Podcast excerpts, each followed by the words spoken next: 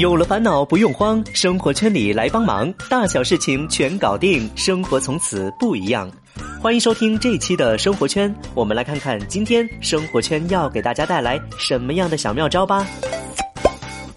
眼下正值南方的梅雨季节，梅雨季节最容易出现的就是衣服晒不干、霉味儿散不去的情况。有些人的家里的家电在梅雨季里也罢工了。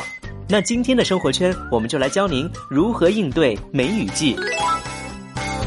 当发现衣服有霉味时，可以在清水当中加两勺白醋和半袋牛奶，使衣服在混合溶液当中静置浸泡十分钟，再用清水洗净。另外一种对策是把发霉的衣服放到淘米水当中浸泡一夜。对于霉斑依然比较顽固的地方，可以涂些百分之五的酒精溶液，然后只要按照常规搓洗，霉斑就可以轻松去除。衣橱里可以放一些防霉防蛀剂，除了樟脑丸等常用的防霉用品之外，超市里还有竹炭、木炭等吸湿除湿的用品。可以降低衣橱、鞋子里面的湿度，但是不能将樟脑制品直接放入衣服口袋或者直接接触衣物，以免对衣服的面料造成损伤，或者是导致衣服泛黄。此外，将小苏打粉放到鞋柜当中，既能除湿还能除臭。常打开衣橱的门可以通风防霉。如果怕灰尘进入，可以在衣橱底部铺上报纸，在橱门内侧贴上报纸，这样不仅能够吸收湿气。报纸上的油墨味道还能够驱虫，在收纳秋冬季的衣物的时候，如果能将衣服放到真空包装袋，则更加的保险。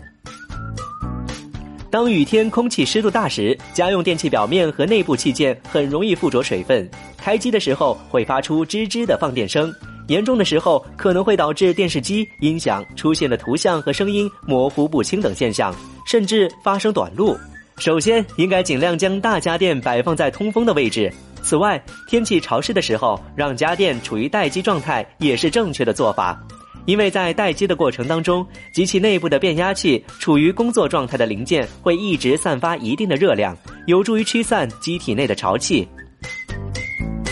数码拍摄设备的防潮重点是防镜头的霉变和电子零件受潮。因此，首先应该把照相机、摄像机、镜头之类容易受潮霉变的器材从皮革袋、镜头筒当中取出。取出来的器材需要用软布擦拭干净，镜头则需要在吹进灰尘之后，再用漆皮或者是镜头纸轻擦一遍，防止有霉菌依附在上面。